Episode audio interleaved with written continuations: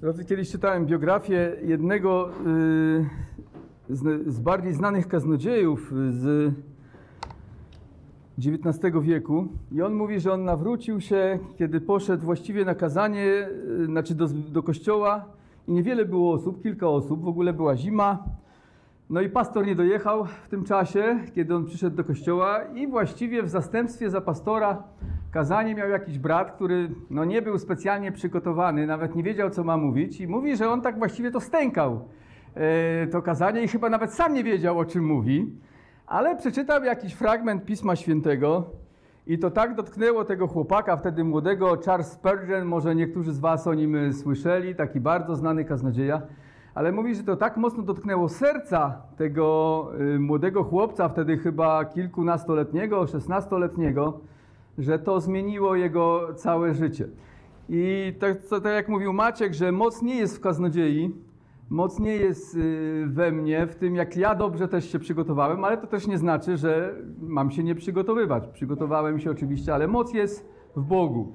Duch Święty porusza serce i musimy mieć świadomość, że nawet gdyby tutaj najlepszy kaznodzieja stanął, jaki jest dzisiaj na ziemi, a Bóg by tego nie pobłogosławił, to byłoby to tylko miedzią dźwięczącą i cymbałem brzmiącym, jak mówi apostoł Paweł w 11 liście, y, w pierwszym liście, w 11 rozdziale do Koryntian.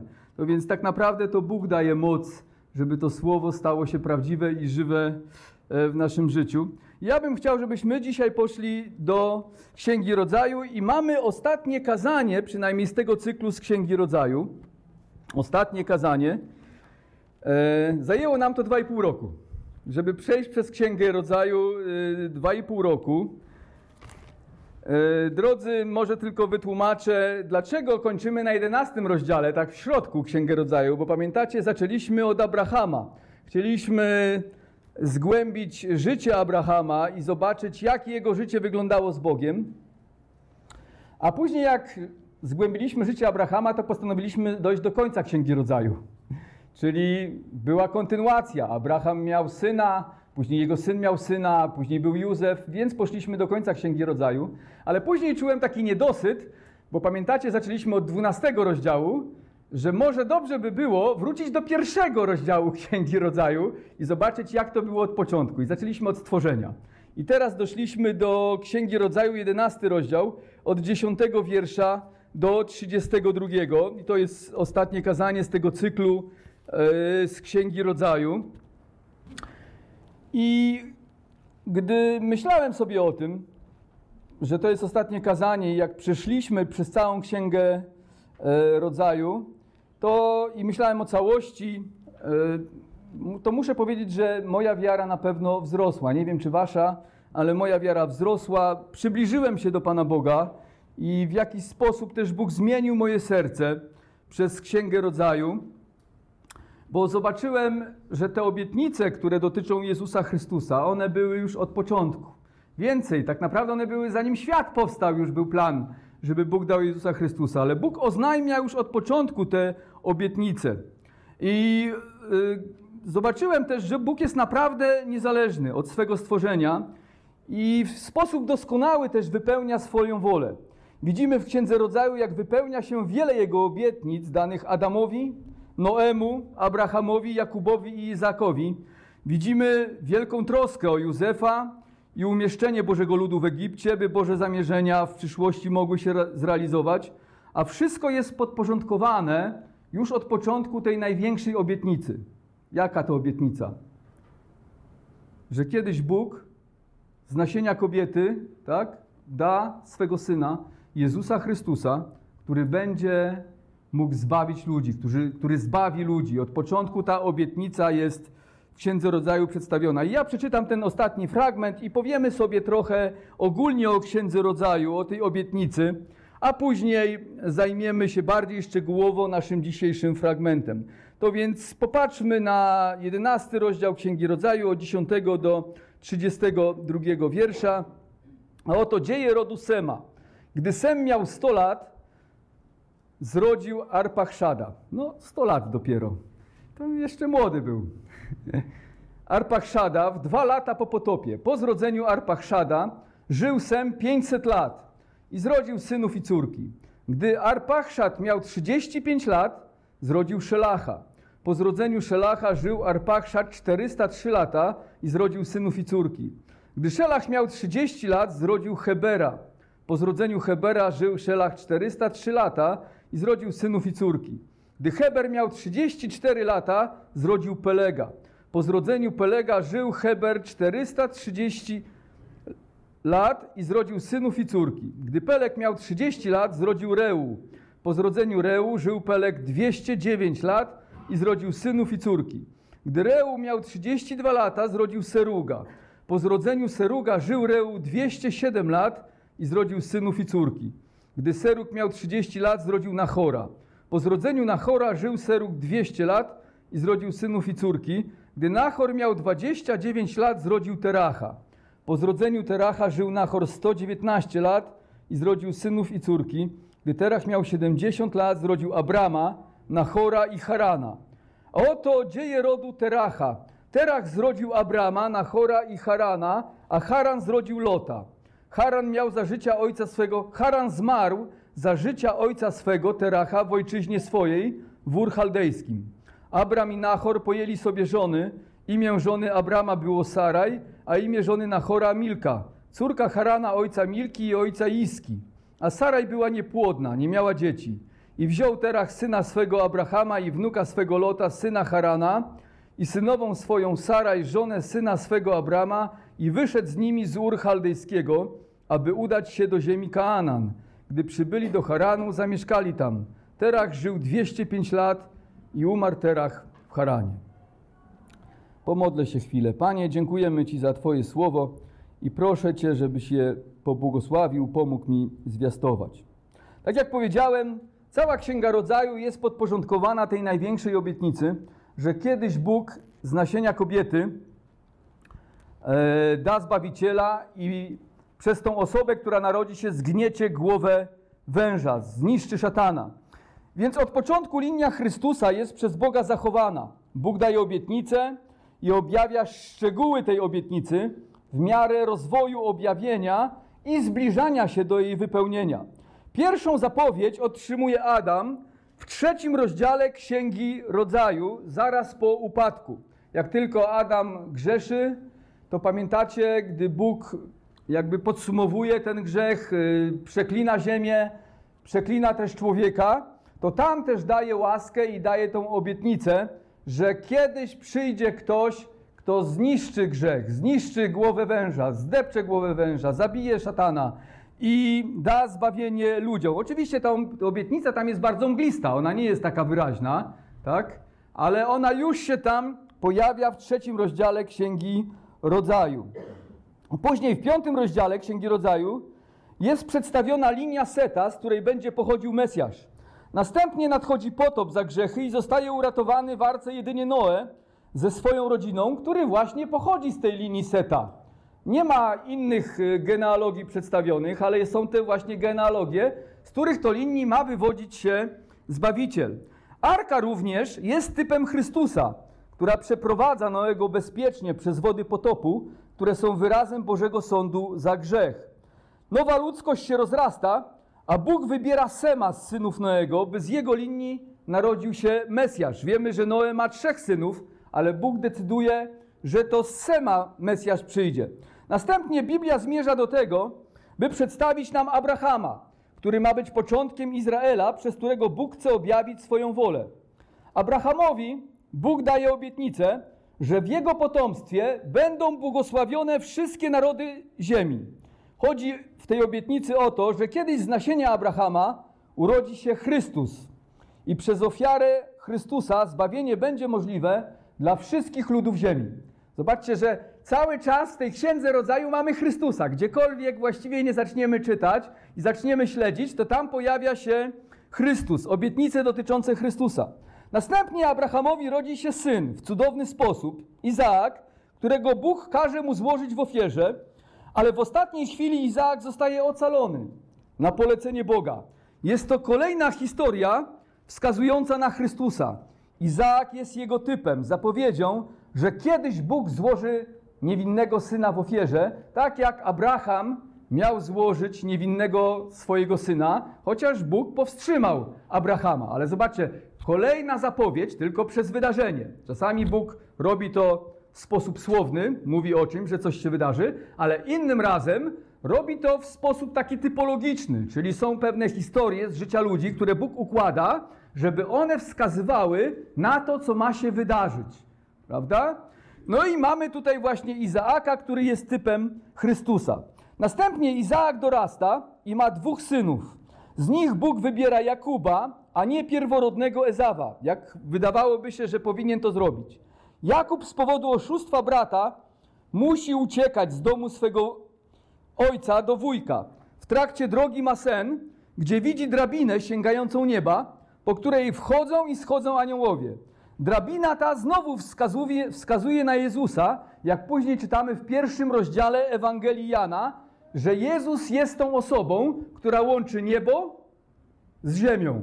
Tak? Jezus tą jest tą osobą, przez którą właśnie niebo może przyjść na ziemię, czyli, a ludzie z kolei mogą pójść do nieba przez Jezusa Chrystusa, czyli tą drabiną jest Jezus. On łączy niebo i z ziemią, ale zobaczcie, znowu Jakub ma sen, który właściwie dotyczy jego życia i błogosławieństwa, ale w tym śnie jest ten typ Chrystusa.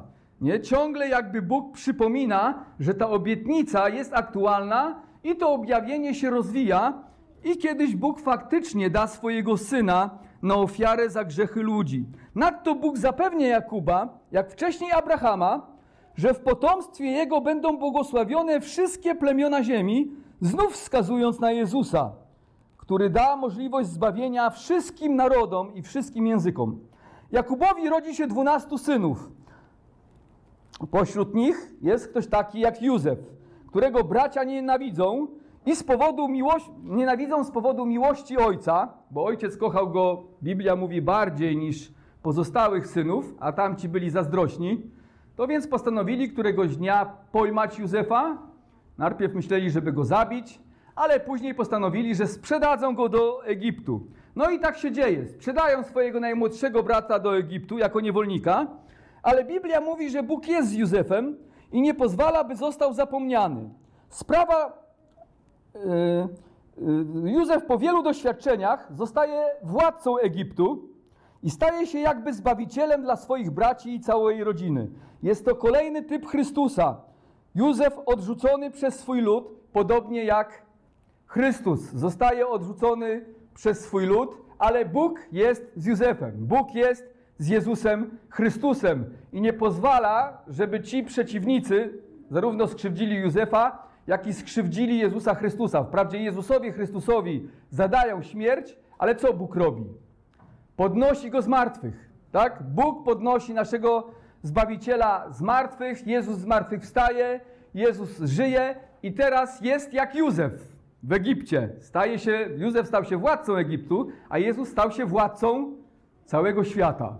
Prawda? Jest królem królów i panem panów. Ale zobaczcie, mamy kolejny typ Jezusa Chrystusa w Księdze Rodzaju. To jest ciekawe, zobaczcie, bo Księga Rodzaju została napisana 1500 lat przed Jezusem Chrystusem. Około tak, nie wiemy dokładnie, ale powiedzmy między 1500 a 1600 lat przed Jezusem Chrystusem. A zobaczcie, ile w tej księdze już jest Jezusa Chrystusa. Nie? Cała księga jest podporządkowana Jezusowi Chrystusowi. Wtedy Józef darzy swoją rodzinę, kiedy zostaje władcą Egiptu wielkim błogosławieństwem, utrzymując ich. Pod koniec Księgi Rodzaju Jakub umiera, a przed śmiercią wzywa swoich synów, dając im ostatnie wskazówki i objawiając im ich przyszłość. Bóg wkłada w usta Jakuba słowa, które on sam chciałby powiedzieć do tych dzieci. No więc jak czytacie te ostatnie słowa Jakuba na łożu śmierci, które on wypowiada do swoich synów, to tam z pewnością widzicie, że to nie jest tylko jakieś dobre życzenie, które Jakub im daje, ale to jest proroctwo. Właściwie do każdego z nich Jakub ma prorocze słowa i przepowiada im, co się wydarzy w ich życiu. I gdy dochodzi do Judy, a wiemy, że z Judy ma pochodzić Zbawiciel, Jakub mówi do Judy tak. Mówi tak, że nie oddali się berło od Judy, ani buława od nóg jego, aż przyjdzie władca jego i jemu będą posłuszne narody.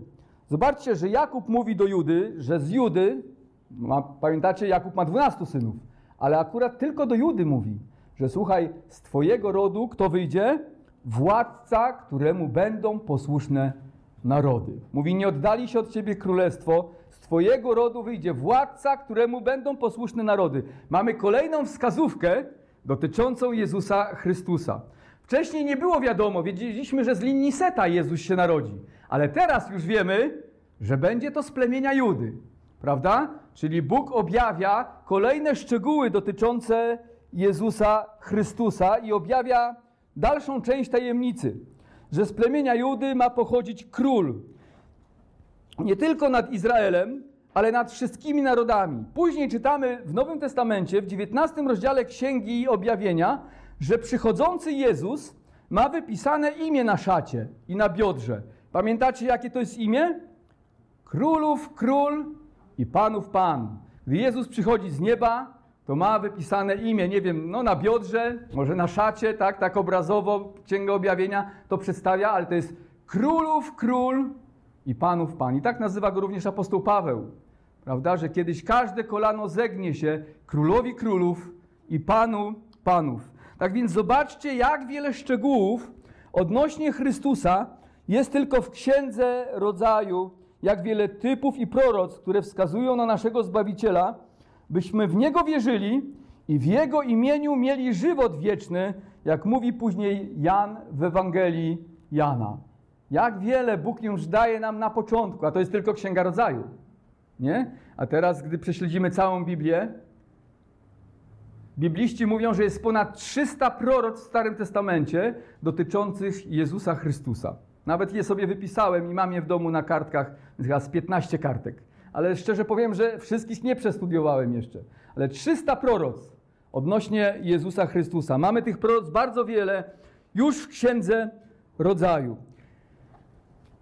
Więc czy możemy zaufać Biblii, czy możemy zaufać Jezusowi Chrystusowi? Ja myślę, że nie możemy mieć żadnych wątpliwości.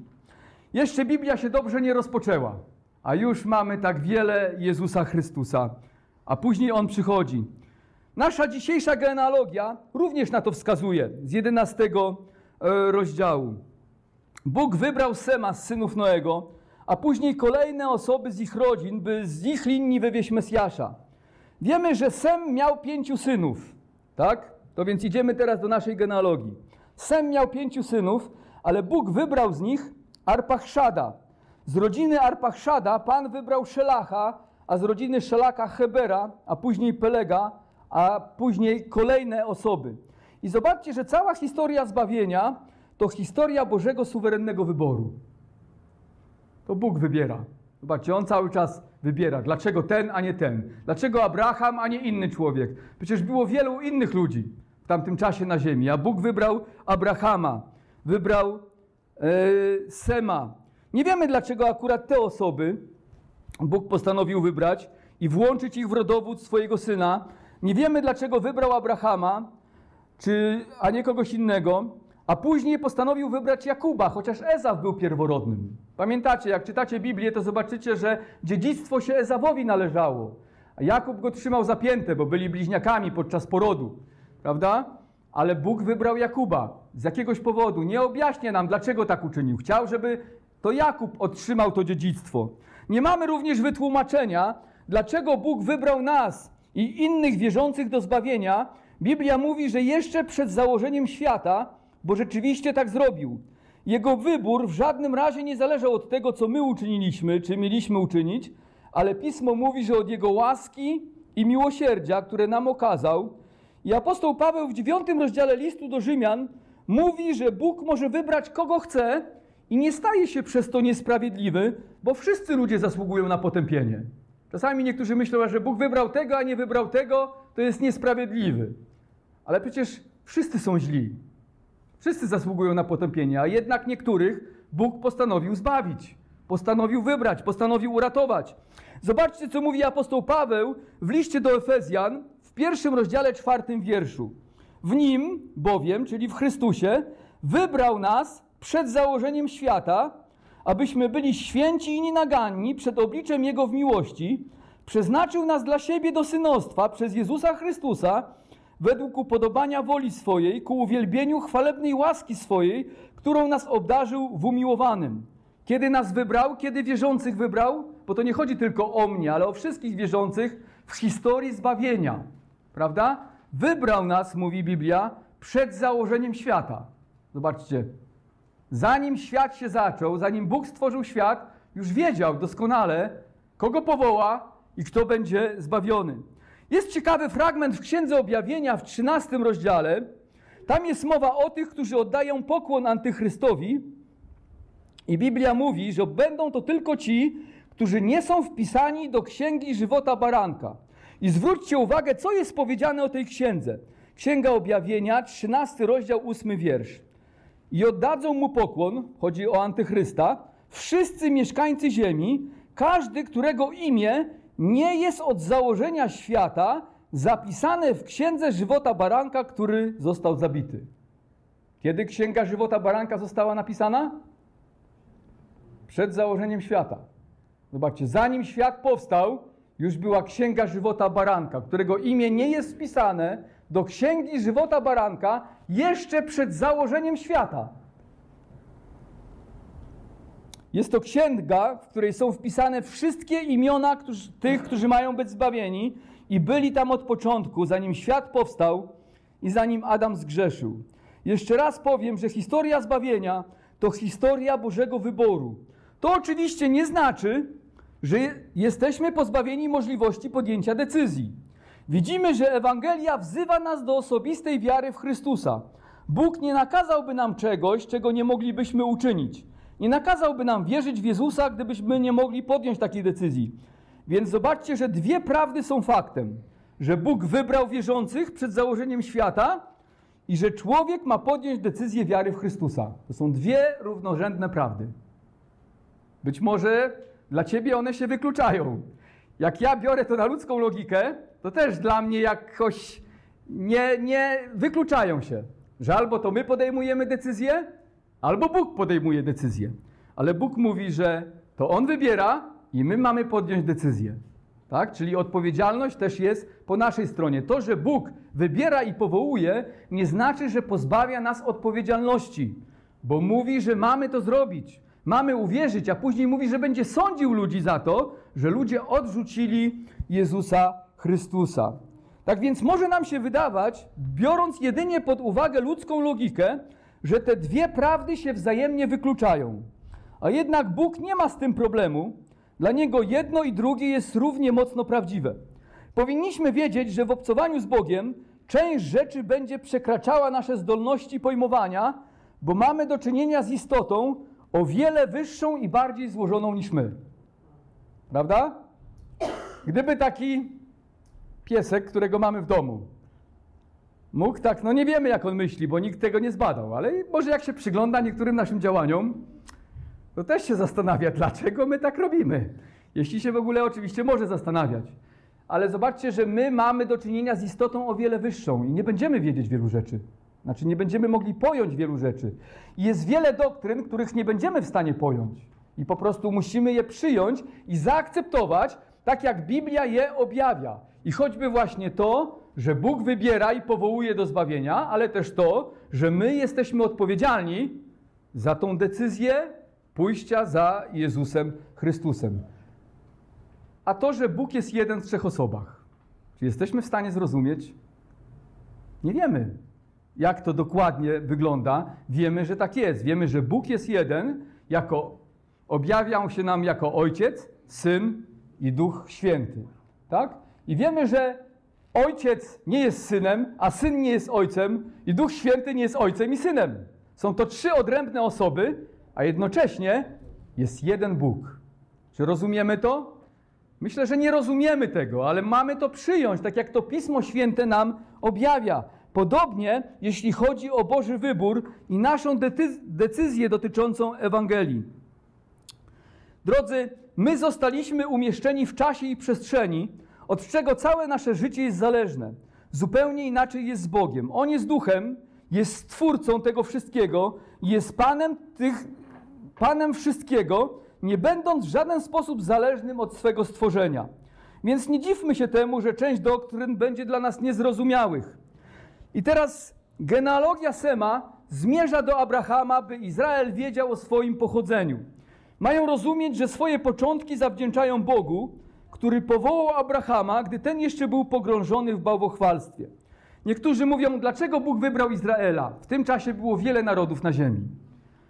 Ale ja zawsze mówię, że Bóg nie wybrał sobie jakiegoś tam narodu, tylko Bóg stworzył sobie naród. Zobaczcie, że czytaliśmy w naszym fragmencie, że Abraham nie mógł mieć dzieci. Sara była bezpłodna, a jednak Bóg z tej bezpłodnej kobiety i z Abrahama uczynił tak wielki naród, Biblia mówi, jak gwiazdy na niebie.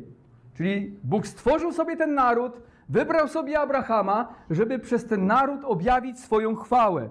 To więc nie jest tak, że Bóg wziął jakiś naród, który był na ziemi. Wtedy było wiele narodów, które powstały naturalnie, ale Bóg w cudowny sposób uczynił Izraela, żeby właśnie przez ten naród objawić swoje słowo. I nie wiem, czy zwróciliście uwagę, ale Biblia mówi, że gdy Abraham mieszkał w Ur Chaldejskim, był poganinem. Jego ojcowie byli poganami, oni nie znali Boga. Zobaczcie na Księgę Jozułego 24:2. Księga Jozułego 24:2. I rzekł Jozue do całego ludu: Tak mówi Pan Bóg Izraela. Dawnymi czasy mieszkali za rzeką ojcowie wasi, Terach, ojciec Abrahama i ojciec Nachora i służyli innym bogom. Komu służył ojciec Abrahama? Jakimś innym bogom, obcym, tak? Nie wiemy dokładnie jakim bogom. E, prawdopodobnie byli, byli to bogowie księżyca, bo Ur Chaldejskie e, zostało odkopane. Właściwie dzisiaj są tam badania i wykopaliska. No więc to miasto Abrahama jest, e, zostało odkopane, zostało znalezione. No i badania dowodzą, że tam właśnie czczono bogów księżyca, Boga księżyca. Prawda? Być może ma to związek z tym, że muzułmanie mają taki półksiężyc e, e, jako swój znak, prawda? Że w jakiś sposób to się wywodzi właśnie od tego Boga księżyca. Ale wiemy, że tam Bóg objawił się Abrahamowi, gdy Abraham był czcicielem obcych bogów. A następnie Pan w cudowny sposób obdarzył go synem Izaakiem, od którego pochodzą wszyscy Izraelici.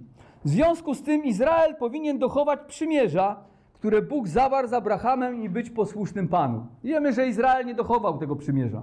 Wiemy, że oni się zaparli Boga, że oni porzucili Boże prawo. No i z tego powodu też ponieśli i ponoszą konsekwencje za to, że odrzucili swojego Mesjasza. Ale Biblia mówi, że oni mieli wiedzieć, że istnieją z powodu Boga i dla chwały Bożej. Gdyby nie powołanie Abrahama i przymierze, jakie zawarł z Bogiem, to żaden Izraelita by się nie urodził, bo jak wiemy, Abraham i Sara nie mogli mieć dzieci. I drodzy, podobnie Kościół ma wiedzieć, że zostaliśmy powołani, by czcić Boga i wykonywać Jego wolę. Nie byłoby nas tutaj i żaden z nas nie zawracałby sobie głowy wiarą, gdyby Chrystus któregoś dnia nie stanął na naszej drodze życia.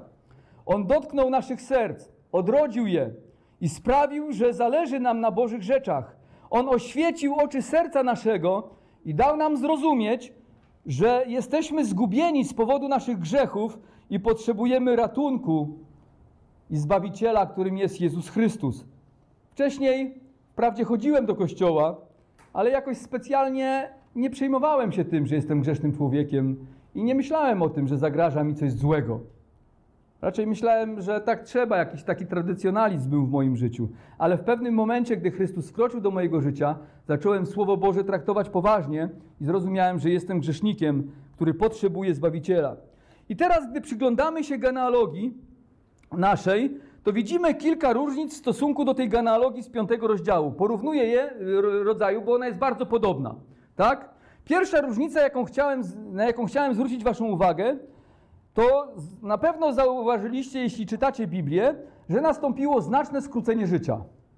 W piątym rozdziale, w, w piątym rozdziale Księgi Rodzaju, tam czytamy, że ludzie żyli przynajmniej 900 lat, albo ponad 900 lat. Wygląda na to, że wcześniej życie człowieka było między 900 a około 1000 lat. Może nawet niektórzy mogli żyć, żyć dłużej, zaraz po upadku. Ale gdy warunki atmosferyczne po potopie na Ziemi zmieniły się, a upadek w grzech spowodował, że geny człowieka stawały się coraz słabsze, to ich życie zaczęło być krótsze. Pan, pamiętacie też, Bóg powiedział również przed potopem, że gdy człowiek wykorzystywał długie życie na grzech, to Bóg mówił, że nie będzie duch mój mieszkał w człowieku na zawsze, ale jego życie będzie trwać około 120 lat. Zobaczcie, to też Bóg powiedział, że skróci życie człowieka i po potopie dokładnie to się dzieje. Widzimy, że Sem, syn Noego, żyje już trochę ponad 600 lat. A pamiętacie, ile żył Noe? Ponad 930. Zobaczcie, jego syn już żyje 300 lat krócej od swojego ojca. 600 lat to całkiem niezłe życie, jak na dzisiejsze standardy, prawda? No, ale znacznie krócej niż Noe. Arpachszad już żyje tylko 438 lat. Zobaczcie, ten 600, ale już jego syn znacznie krócej, tylko 438. Później przez kilka pokoleń taki stan długości życia się utrzymuje, ale za czasów Pelega znowu jest pewna zmiana i życie znacznie się skróca. Peleg dożywa tylko 239 lat. Tak?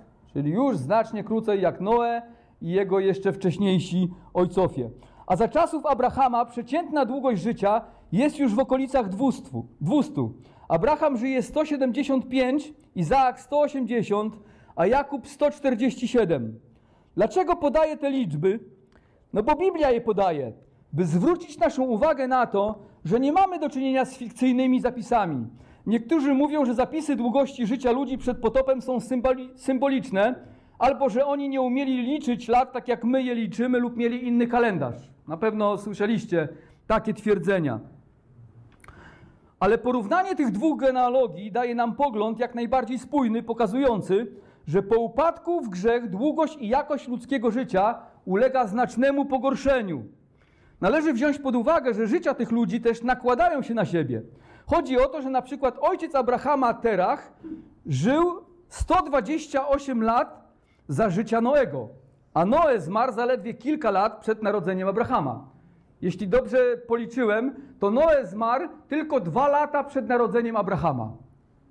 Czyli zobaczcie, ludzie do czasów Abrahama mogli pójść do Noego i zapytać go, jak to było z tym potopem. Tak? Czyli ta pamięć była bardzo, bardzo świeża.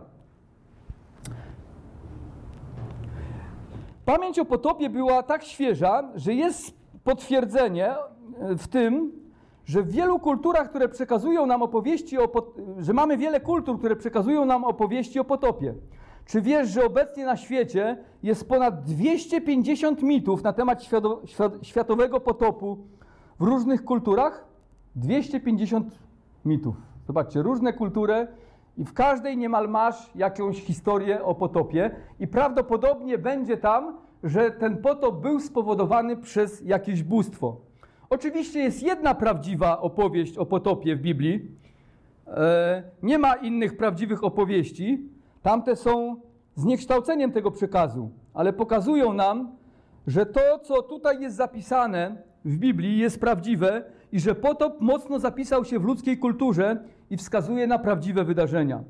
Długo jeszcze w czasie życia Abrahama można było spotkać ludzi, którzy słyszeli o Noem lub go znali, i mogli potwierdzić relacje o światowym potopie. Kolejna różnica między genealogią z piątego rozdziału a tą z jedenastego rozdziału jest taka, że w piątym rozdziale czytamy, że tamci przeżywali jakąś ilość lat i umierali. Wyraźnie ten aspekt śmierci jest podkreślony. Tam czytamy, że przeżył 930 i zmarł, 950 i zmarł. Ale zobaczcie, że w naszej genealogii nie czytamy tak. Czytamy, że przeżył tyle i tyle, zrodził synów i córki. Prawda? Jest to zastanawiająca różnica. Dlaczego tam jest powiedziane przed potopem, że przeżył, przeżył tam ponad 900 lat i umarł, a u nas nie ma tego. Skąd ta różnica jest? Wydaje się, że jest to spowodowane tym, że przed potopem ludzie zmierzali do potopu i Bożego Sądu. Po potopie Bóg obiecał, że nie zniszczy więcej ziemi i chce ludziom błogosławić, a kierunkiem jest obietnica ratunku, która wyraźnie została przedstawiona Abrahamowi w 12 rozdziale. Inaczej mówiąc, Bóg zachęca nas, aby uchwycić się obietnicy życia wiecznego w potomstwie Abrahama. Czyli Bóg daje nadzieję ludziom. A gdzie ta nadzieja jest? W Chrystusie. Zobaczcie, ta nadzieja, ona pojawia się tam w Księdze Rodzaju, jest bardzo mglista, ale tu już staje się bardzo wyraźna, gdy Bóg wybiera Sema i zamierza powołać Abrahama. Bóg daje ludziom nadzieję. Nie chce, żeby ludzie umarli, nie chce, żeby poszli pod sąd, nie chce, żeby zostali potępieni za swoje grzechy, ale Bóg chce, aby zaufali Jezusowi Chrystusowi. Następnie dochodzimy do Teracha, ojca Abrahama. Jak, we, jak wiemy, mieszkali oni w Ur Chaldejskim w Mezopotamii. Dzisiejsza lokalizacja to jest między Bagdadem a Zatoką Perską, teren obecnego Iraku. I tak jak mówiłem wcześniej, odkopano to miasto i obecnie prowadzi się tam badania archeologiczne. Tam w Ur Chaldejskim Bóg objawił się Abramowi i kazał mu iść do Kanaanu, ziemi obietnicy. Wiemy to z 15 rozdziału Księgi Rodzaju, siódmego wiersza. Zobaczcie, 15 rozdział Księgi Rodzaju, siódmy wiersz. Potem rzekł do niego, oczywiście Bóg, jam jest Pan, który cię wywiódł z Ur Chaldejskiego, aby ci dać tę ziemię w posiadanie. Czyli zobaczcie, że Bóg powołał Abrahama z Ur Chaldejskiego. A w 12 rozdziale czytamy, że skąd go powołał? Z Haranu. Jak czytasz 12 rozdział, to zobaczycie, że Abraham wtedy mieszkał w Haranie, kiedy Bóg mówi do niego, żeby wyszedł z ziemi ojca swego. Zobaczcie, że do Ur Chaldejskiego przemieścili się wraz z ojcem i z rodziną wcześniej. I teraz niektórzy zadają pytanie, dlaczego Abraham przeprowadził się z Ur Chaldejskiego do Haranu? Prawdopodobnie Bóg objawił mu się wcześniej, w Ur Chaldejskim, o czym czytamy w 15 rozdziale. Tak? Ale z jakiegoś powodu, co Abraham zrobił w drodze do Kanaanu? Zatrzymał się. Z jakiegoś powodu Abraham się zatrzymał. Zobaczcie, tu czytamy, że e, w 31 wierszu naszego rozdziału, naszego fragmentu i wziął Terach syna swego Abrahama i wnuka swego Lota, syna Harana i synową swoją Saraj, żonę syna swego Abrahama i wyszedł z nimi z Ur Chaldejskiego, aby udać się do ziemi Kanaan. Zobaczcie, Bóg musiał objawić się wcześniej Abrahamowi, ale z jakiegoś powodu, nie wiemy dokładnie z jakiego, ale z jakiegoś powodu Abraham wraz z ojcem, wraz z Lotem, tak, i z, z tymi żonami zatrzymali się w Haranie. Wydaje mi się, gdy myślałem sobie o tym, dlaczego oni w ogóle wyszli z tego Urchaldejskiego. I wydaje mi się, że Abraham został powołany wcześniej przez Boga i był pełen ekscytacji, gdy Bóg powołał go. Poleciał do ojca, tak? Poleciał do Lota, może jeszcze do innych ze swojej rodziny i co im powiedział? Słuchajcie, Bóg mi się objawił i powiedział mi, że mam iść do Kanaanu. Ale gdzie, Abrahamie? Do Kanaanu? Przecież to kawał drogi. Prawda? Wyjdziemy teraz tu, mamy bezpiecznie, przecież my mamy swoich bogów. Nie, my musimy iść do Kanaanu. I prawdopodobnie Abraham codziennie to gadał swojej rodzinie, że Bóg mu się objawił i powinni wyjść z tej ziemi, w której mieszkają, do Kanaanu. Jak niektórzy z Was mają doświadczenie nawrócenia albo znają kogoś, kto się nawraca, to wiecie mniej więcej, jak to wygląda. Gdy człowiek się nawraca, to ma tak głębokie doświadczenie nawrócenia i radości, że mówi wszystkim w rodzinie, wśród znajomych i sąsiadów, że muszą porzucić ten świat i zaufać Jezusowi Chrystusowi, bo zginą. No i co wtedy rodzina mówi? Znajomi co mówią? Co mówią sąsiedzi? Coś, coś, coś mu się pokręciło w głowie. Jeszcze tydzień temu to był całkiem normalny człowiek, a teraz coś nie tak.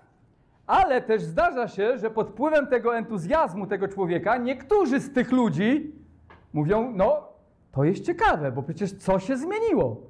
Coś się zmieniło wyraźnie, ale nie wiemy dokładnie co. I zaczynają słuchać tego człowieka. I wydaje mi się, że tak było w sytuacji rodziny Abrahama. Bóg się objawił Abrahamowi w Ur Chaldejskim. Później mówi o tym również Szczepan, że objawił mu się w Mezopotamii, w siódmym rozdziale Nowego Testamentu. I Abraham musiał codziennie swojej rodzinie mówić o tym, że Bóg mu się objawił i musimy wyjść do Kanaanu. No i w końcu nakłonił swojego ojca i nakłonił też Lota, prawda, który wyszedł razem z nim i jakąś część rodziny. Ale w, tra w trakcie podróży przeszli kilkaset kilometrów i zatrzymali się w Haranie. Haran był bardzo podobnym miastem do Ur Chaldejskiego. Również tam czczono Boga Księżyca. To więc jak doszli do Haranu, być może było tak, że ojciec Abrahama Nahor, co mógł powiedzieć? Już starczy, synu. Już starczy. Przeszliśmy tyle. Gdzie my będziemy teraz do Kanaanu szli? Zostańmy w Haranie. I zobaczcie, że Abraham został w Haranie aż do śmierci swojego ojca. Prawda? Został w Haranie aż do śmierci swojego ojca. Wydaje mi się, że Nahor nie chciał specjalnie iść z Abrahamem. I no, pod wpływem entuzjazmu Abrahama wyszedł wprawdzie z Ur Chaldejskiego, ale ciągle miał podczas drogi wątpliwości i gdy doszli do Haranu, postanowili tam pozostać. Drodzy, czy nie jest podobnie w naszym życiu, gdy nawracamy się, to czy rodzina niewierząca, albo świat, albo sąsiedzi, albo znajomi chcą nam pomóc w podążaniu za Chrystusem? Zachęcają nas, żeby podążać za Jezusem Chrystusem. Mówią: Słuchaj, super decyzję podjąłeś, jak ja bardzo się cieszę, że poszedłeś za Chrystusem. Czy twoja mama, ojciec, bracia, znajomi, sąsiedzi, oni zachęcają cię, żeby iść za Chrystusem? Raczej w drugą stronę, raczej śmieją się z ciebie, prawdopodobnie, i zniechęcają cię, jeśli nie są wierzący. Nie, nie, możemy spodziewać się od świata, że świat będzie zachęcał nas, żebyśmy szli za Jezusem Chrystusem. Wydaje mi się, że ojciec Abrahama również go zniechęcał, żeby on nie szedł za Jezusem Chrystusem. Znaczy nie szedł za Bożą obietnicą, bo wtedy to była Boża obietnica, żeby wyszedł i szedł do Kanaanu. Ale zobaczcie, podobnie jest w naszym życiu. I teraz naszym zadaniem jest nie poddać się tym namowom świata, namowom naszych bliskich, może ojca, może matki, może dzieci, może naszym znajomym i iść za Jezusem Chrystusem. Biblia mówi nam, że to będzie nasze ciągłe doświadczenie. Nie wiem, czy pamiętacie, ale Pan Jezus powiedział: Czy myślicie, że przyszedłem dać ziemi pokój? Nie, powiadam wam, lecz rozłam. Odtąd bowiem pięcioro będzie w podzielonym, odtąd bowiem pięcioro będzie podzielonych w jednym domu. Troje stanie przeciw dwojgu, a dwoje przeciw trojgu. Ojciec przeciw synowi, a syn przeciw ojcu. Matka przeciw córce, a córka przeciw matce. Teściowa przeciw synowej, a synowa przeciw teściowej. Zobaczcie, to mówi nasz Pan. Że gdy wkroczy Ewangelia do Twojego życia, gdy wkroczy Boże powołanie do Twojego życia, to będzie pokój w Twoim domu? W Twoim życiu będzie pokój. Ale w Twoim domu, gdzie będą niewierzący ludzie, Pan Jezus mówi, że będzie rozdwojenie. Będą ludzie, twoi bliscy, to jest bardzo bolesne, i będą nakłaniać cię, żebyś porzucił wiarę w Jezusa Chrystusa. Będą mówić o tym, że coś tobie się pomieszało w głowie. Będą mówić o tym, że stałeś się fanatykiem religijnym i żebyś nie szedł za Jezusem Chrystusem. Ci, którzy nie wierzą w Jezusa Chrystusa, niestety, mówi Pan Jezus, staną się w Twoim domu Twoimi przeciwnikami. A jest tak dlatego, że w momencie, kiedy Chrystus wkracza w nasze życie, to przenosi nas z królestwa ciemności do królestwa światłości. Przenosi nas z miejsca grzechu, sądu i potępienia do miejsca prawdy, czystości i życia wiecznego. I choć żyjemy w tym samym domu z ludźmi niewierzącymi, to te dwa światy, świat niewierzącego i świat wierzącego, jest tak daleko od siebie, jak to tylko jest możliwe. I zawsze tak będzie, aż Chrystus nie powróci i wszyscy na ziemi nie będą wierzący. Tak? Wtedy nie będą ludzie się dziwić, że ktoś chwali Boga e, codziennie z samego rana i chce poznawać Boże Słowo. A dzisiaj, no niestety, jak ludzie głównie żyją światem i tym, co tutaj, to często będą przeciwstawiać się temu, co jest duchowe i pochodzi od Boga. Tak więc widzimy, że to się wydarzyło w życiu Abrahama i podobnie również będzie e, w naszym życiu. Że przeciwnicy wiary będą starać się o to, żeby przekonać nas, żebyśmy zeszli z tej drogi. W książce Wędrówka Pielgrzyma, to jest taka bardzo znana książka, będąca alegoryczną opowieścią życia chrześcijanina, chrześcijanin po swym nawróceniu ucieka z miasta zagłady, jakim jest świat. Ale pamiętacie, kto go woła, żeby zawrócił? Żona i dzieci. Gdzie idziesz? Szalony człowieku. On mówi: Uciekam, bo to jest miasto zagłady. Przecież tutaj obiad ci nastawiłam. Tak? Zapomnij o tym. Siądź i zajmij się tym, co tutaj, a nie zajmujesz się jakimiś mrzonkami. Wiemy, że ten chrześcijanin z, z książki Wędrówka Pielgrzyma nie poddaje się, ale John Bunyan, autor y, Wędrówki Pielgrzyma, wyraził dokładnie to, o czym mówi właśnie Biblia. Spójrz, spójrzmy, że po śmierci Teracha Bóg ponownie przemówił do Abrahama i kazał mu opuścić miejsce, w którym żyje i iść do miejsca, które wskazał. 32 wiersz czytamy, Terach zaś żył 205 lat i umarł w Haranie. I jak Terach umarł, to co Bóg zrobił? Ponownie odezwał się do Abrahama. I czytamy o tym w 12 rozdziale, w pierwszym wierszu. Może Abraham już trochę zapomniał o tej obietnicy, którą Bóg mu dał. Może tam już żyli jakiś czas. Może nawet myślał, żeby machnąć na tą ręką. Pewnie mu się przypominało. No ale Bóg do mnie powiedział, no ale ojciec, no ale Lot, ale moja rodzina, prawda? I zobaczcie, że wtedy czytamy, że Bóg przemówił do Abrahama ponownie. I wiecie, co w tym jest cudownego? Że my możemy osłabnąć w tej drodze, w tej wędrówce i nawet się czasami zatrzymać. Ale kto pamięta o nas? Pan Bóg. Zobaczcie, my słabniemy w tej drodze. Jak Abraham, on zasłabł trochę w tej drodze. On już wcześniej miał wyjść i iść do Kanaanu, ale zasłabł z powodu namowy rodziny. I my też możemy osłabnąć w tej drodze zbawienia. Z jakiego powodu? No z różnych powodów. Może być to namowa tego świata albo rodziny. Może być to jakiś grzech. Mogą być to jakieś problemy doczesne. Mogą być to jakieś trudności. Może jakieś zwątpienie, jakiś smutek. My jesteśmy słabi i możemy w tej drodze osłabnąć, możemy upaść. Ale jest ktoś, kto ciągle o nas pamięta i w momencie, kiedy my osłabniemy i on widzi, że zbyt mocno, to co robi? Przemawia do nas dotyka nas, tak jak uczynił to w życiu Abrahama. Mówi: Abrahamie, wyjdź z ziemi, w której mieszkasz. Być może osłabłeś w tej drodze, ale wyjdź z tej ziemi, przypomnij sobie, jakie ja mam obietnice dla ciebie, co ja do ciebie powiedziałem wcześniej. I teraz Bóg w 12 rozdziale daje wiele szczegółów tych obietnic Abrahamowi. I Abraham w końcu czyni to, do czego Pan Bóg go powołał. Może ty gdzieś w drodze się zatrzymałeś lub zatrzymałaś w podążaniu za Chrystusem, a może ktoś z was w tą drogę nawet wyruszył, ale gdzieś właśnie osłabł. Może ktoś nie wyruszył, ale ktoś wyruszył i osłabł na tej drodze. Chcę ci powiedzieć, wyjdź z miejsca, w którym jesteś i idź do ziemi, którą wskazał nam Chrystus. Uchwyć się przez wiarę naszego Zbawiciela i podążaj całym sercem za Nim. On ci pomoże na tej drodze. On dzisiaj wzywa każdego z nas, jeśli osłabiliśmy gdzieś w tej drodze, albo jeśli w ogóle w tą drogę nie wyruszyliśmy, żebyśmy wyruszyli w tą drogę, albo jeśli gdzieś się zatrzymaliśmy, żebyśmy wstali i szli dalej, ufając Jezusowi Chrystusowi, bo czeka na nas wspaniała ziemia. A co jest tą ziemią? Biblia mówi Boże Królestwo, życie wieczne. Bóg ma dla nas wspaniałe obietnice. Więc jeśli osłabiliśmy w tej drodze, podnieśmy się, tak jak Bóg przemówił do Abrahama, idźmy za Jezusem Chrystusem. On będzie nam błogosławił. Amen. Zachęcam do powstania i do modlitwy.